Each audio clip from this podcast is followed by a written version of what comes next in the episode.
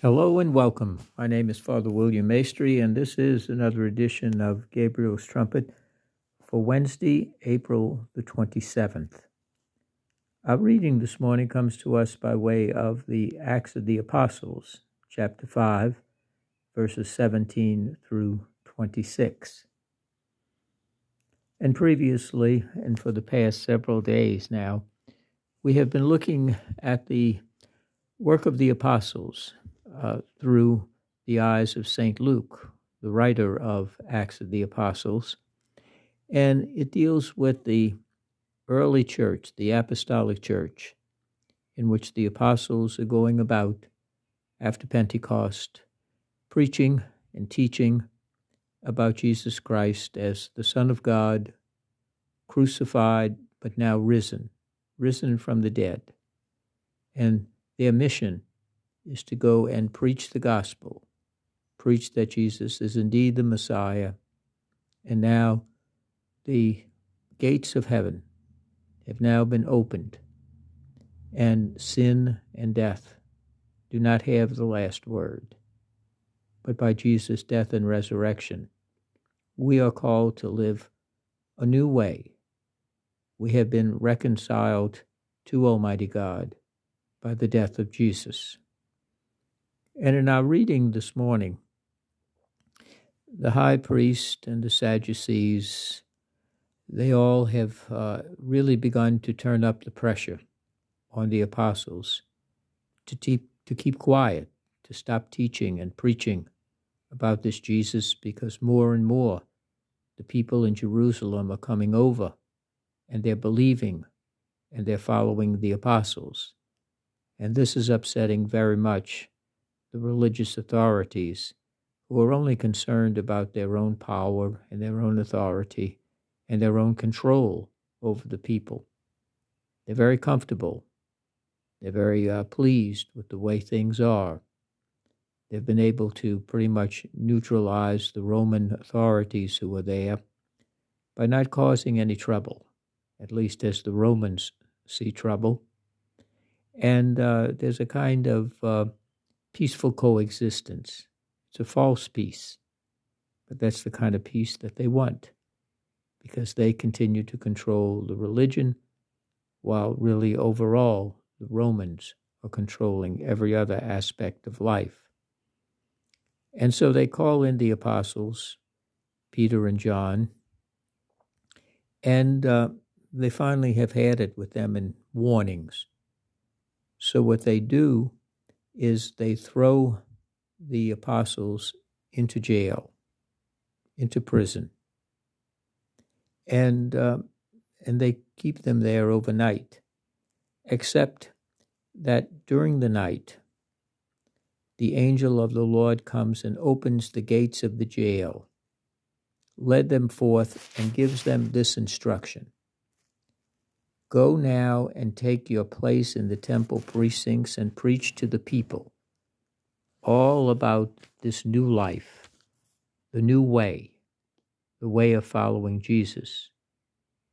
And so the apostles accordingly, they go into the temple at dawn and they resume their teaching. Oh, so when the high priest and the Sadducees, they convene the Sanhedrin, uh, the full council of the elders of Israel. They send word to the jailers that they are to bring the prisoners, that is, the apostles, before them.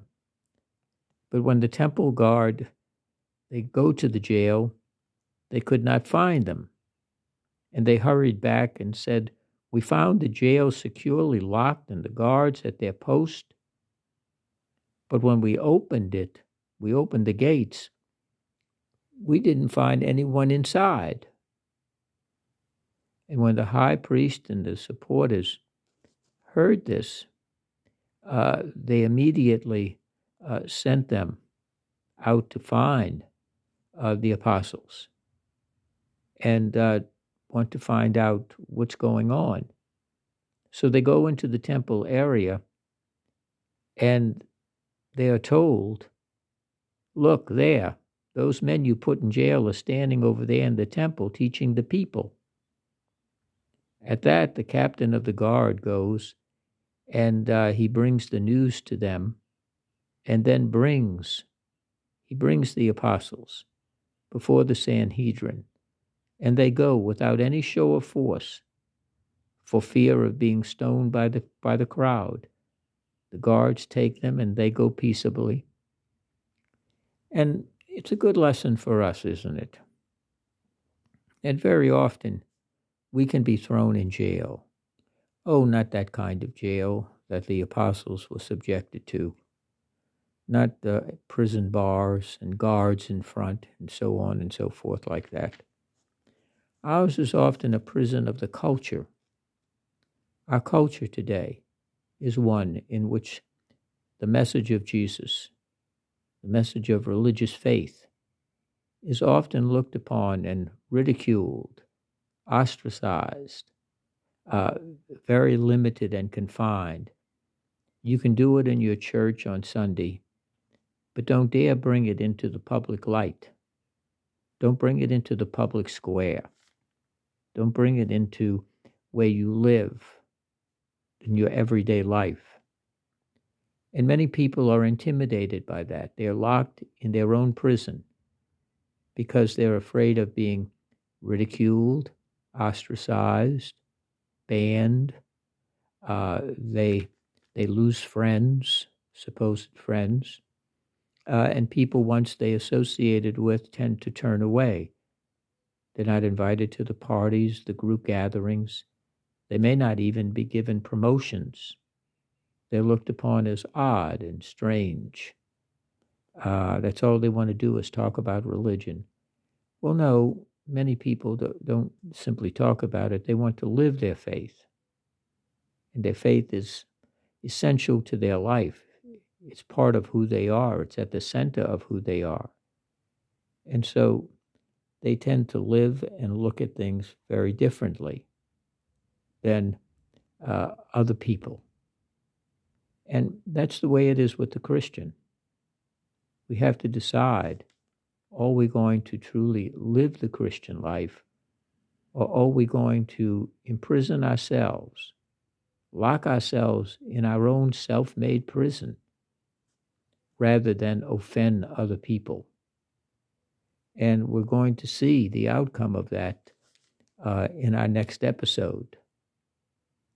But the angel of the Lord comes and opens those prisons, opens the prison that is a physical prison, and the Holy Spirit also opens the prison in which we may lock ourselves for our own fear, our own desiring of the approval of others, rather than to do what we have professed through our baptism, through our faith. Our faith will endure into eternity. Uh, prison, as they say, prison uh, is not simply bars and stone and bricks and guards. It's the prison too often we place upon our own selves. Fear locks us in a prison. But the angel of the Lord comes, the Holy Spirit, and sets us free. So today, let us not be imprisoned, a prison of our own making, but let us be set free and let us live. Let us live every day the truth and the graces of God's freeing love. God calling us to live the life that we were meant to live, not the life according to the world, not its values, not its beliefs, but in the gospel and in the person of Jesus Christ. For in Christ, we have been truly set free. God bless you. Hello and welcome. My name is Father William Maestri, and this is another edition of Gabriel's Trumpet for Thursday, April the 28th. Our reading this morning is a continuation of the Acts of the Apostles, which we looked at yesterday, as the apostles John and Peter were set free from prison and they went out to preach about Jesus again. They were set free by the angel of God who came at night and unlocked the doors. We talked about the idea of being unlocked and living free to proclaim, to proclaim the gospel of Jesus Christ, that he is indeed risen from the dead. And this morning we see that the Sanhedrin, the authorities in uh, Jerusalem, have sent to have the apostles arrested and brought before them for interrogation before the Sanhedrin, which is the ruling body of the religious establishment in Jerusalem. And they bring the apostles in and they tell them, We gave you strict orders not to teach about that name, the name of Jesus. Yet you have filled Jerusalem with your teaching, and you are determined to make us responsible for that man's blood. At this, Peter and the apostles replied, Better for us to obey God than men. The God of our fathers has raised up Jesus, whom you put to death, hanging him on a tree. He whom God has exalted at his right hand as ruler and Savior is to bring repentance to Israel and forgiveness of sins. We testify to this so too does the Holy Spirit, whom God has given us, and to all to obey Him. Well, when they hear this, uh, they are filled with fury and they want to kill the apostles. But the words of Peter are so important, especially today. Better for us to obey God than men. Too often we crave approval, the respect of others. We want their praise. We want to be included. We don't like to be excluded from activities, from information, from gatherings. Uh, we may even be ostracized from promotions uh, at work. Neighbors may turn away from us because of the way in which we live faithfully to the gospel and to Jesus Christ. Well, that's the cost of discipleship. Jesus never said it was easy. In fact, he said just the opposite. He said, Daily pick up your cross and follow me. As he did.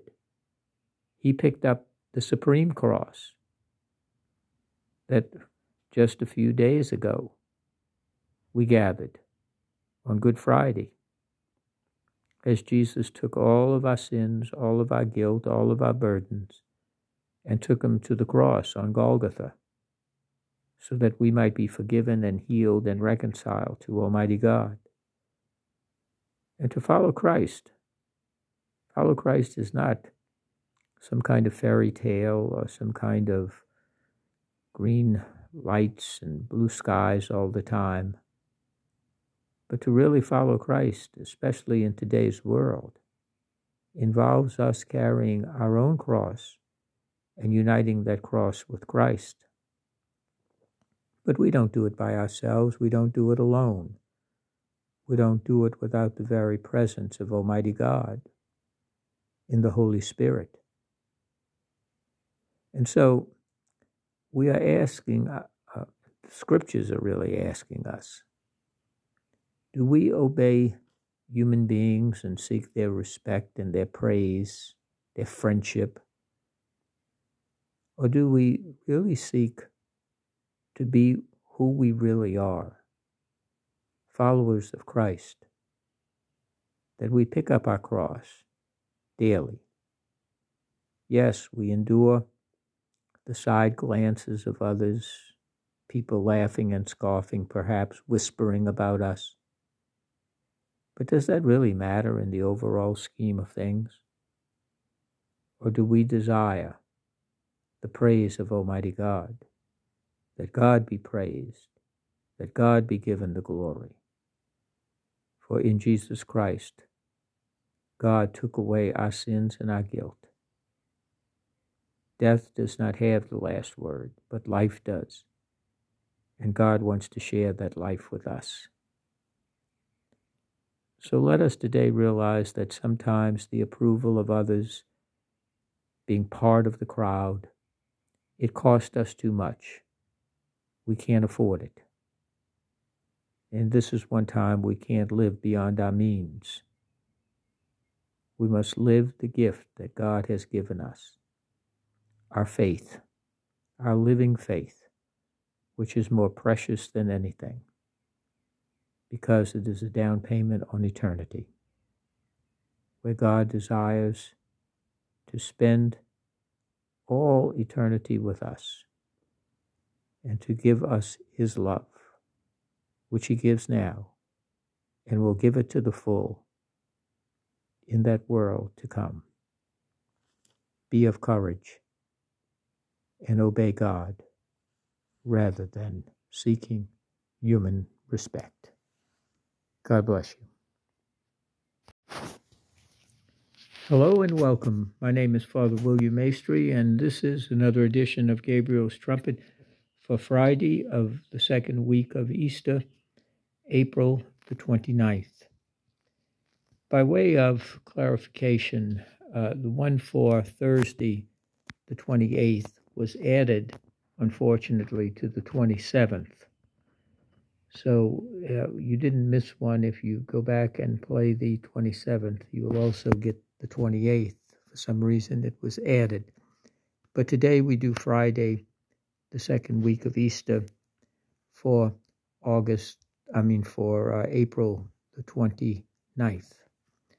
Our reading this morning comes to us by way of Acts of the Apostles, chapter 5, verses 34 through 42.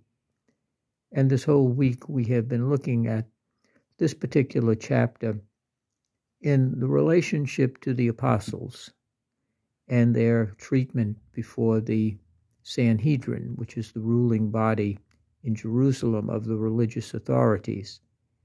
And they are doing their best to suppress the apostles' teaching and preaching about the risen Christ, the Lord, the gospel. And the religious authorities are opposed to that because they believe that the people are following now the teaching of the apostles and they're witnessing and all the signs that they are working in terms of curing, healing, exercising, and also the message of the gospel, the person of Christ, that the one crucified is also the one risen, the Messiah, the Son of God. And this, the religious authorities have seen as a threat to their particular grip on the people in terms of their religious practices and beliefs. And so they see them as a threat. And so the apostles are brought back in and they come before the court of the Sanhedrin and they are plotting the Sanhedrin after having a meeting in what they are going to do with uh, especially Peter and John and the other apostles that are there. And their approach, of course, has been to warn them, put them in prison, which yesterday the uh, angel of the Lord set them free from jail, and they are brought back in to the Sanhedrin to give an explanation. And now they are trying to uh, up the ante, so to speak, in which prison is not going to work. So some of them are even plotting to have them killed, if not uh, uh, to put an end to this particular uh, episode of threat.